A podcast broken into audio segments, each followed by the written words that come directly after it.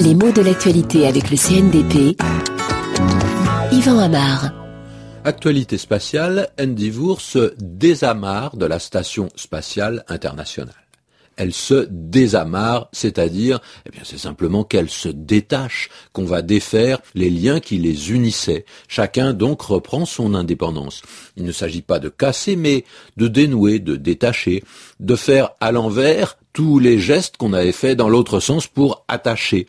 C'est donc bien ça, une amarre, c'est une attache, c'est un lien, et c'est un mot qui nous vient du néerlandais, ce qui est fréquent pour les termes de marine, et il est vrai que c'est un terme de marine au départ, car ce sont les navires qui s'amarrent et qui se désamarrent.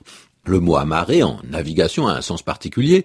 Il s'agit d'attacher un bateau une fois qu'il est à quai pour qu'il ne dérive pas, pour qu'il reste relativement immobile, en tout cas qu'il reste à sa place. Et puis quand on s'en va, eh bien, on largue les amarres. Encore une expression toute faite de la langue maritime. Larguer, dans ce sens, n'a rien d'un mot familier. Le mot signifie lâcher ou détacher. Il s'emploie spécialement pour un cordage ou parfois euh, pour ce qu'on laisse tomber exprès délibérément. Par exemple, un avion, un bombardier, qui peut larguer des bombes au-dessus de la cible qu'il veut toucher. Larguer les amarres, donc, n'y voyez rien de personnel, c'est l'expression qu'on emploie souvent au figuré quand on fait un geste qui symbolise le départ et qui signifie que, bon, ça y est, là vraiment, on est parti. Larguer les amarres. Alors, on a entendu un autre mot qui est désarrimage, avec sensiblement le même sens. Et à l'inverse, on emploie le mot arrimage à propos, par exemple, du vaisseau cargo russe qui va s'attacher là à la station spatiale.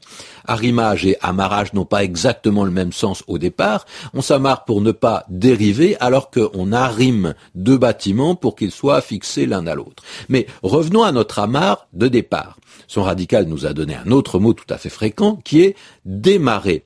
Et le premier sens, c'est bien celui de larguer, de rompre les amarres, et il s'applique au bateau. Mais on s'est bien vite acheminé vers un autre sens qui est quitter le port, euh, prendre sa route. Glissement de sens qui nous amène tout naturellement vers la signification la plus commune du mot. Démarrer, c'est mettre en route.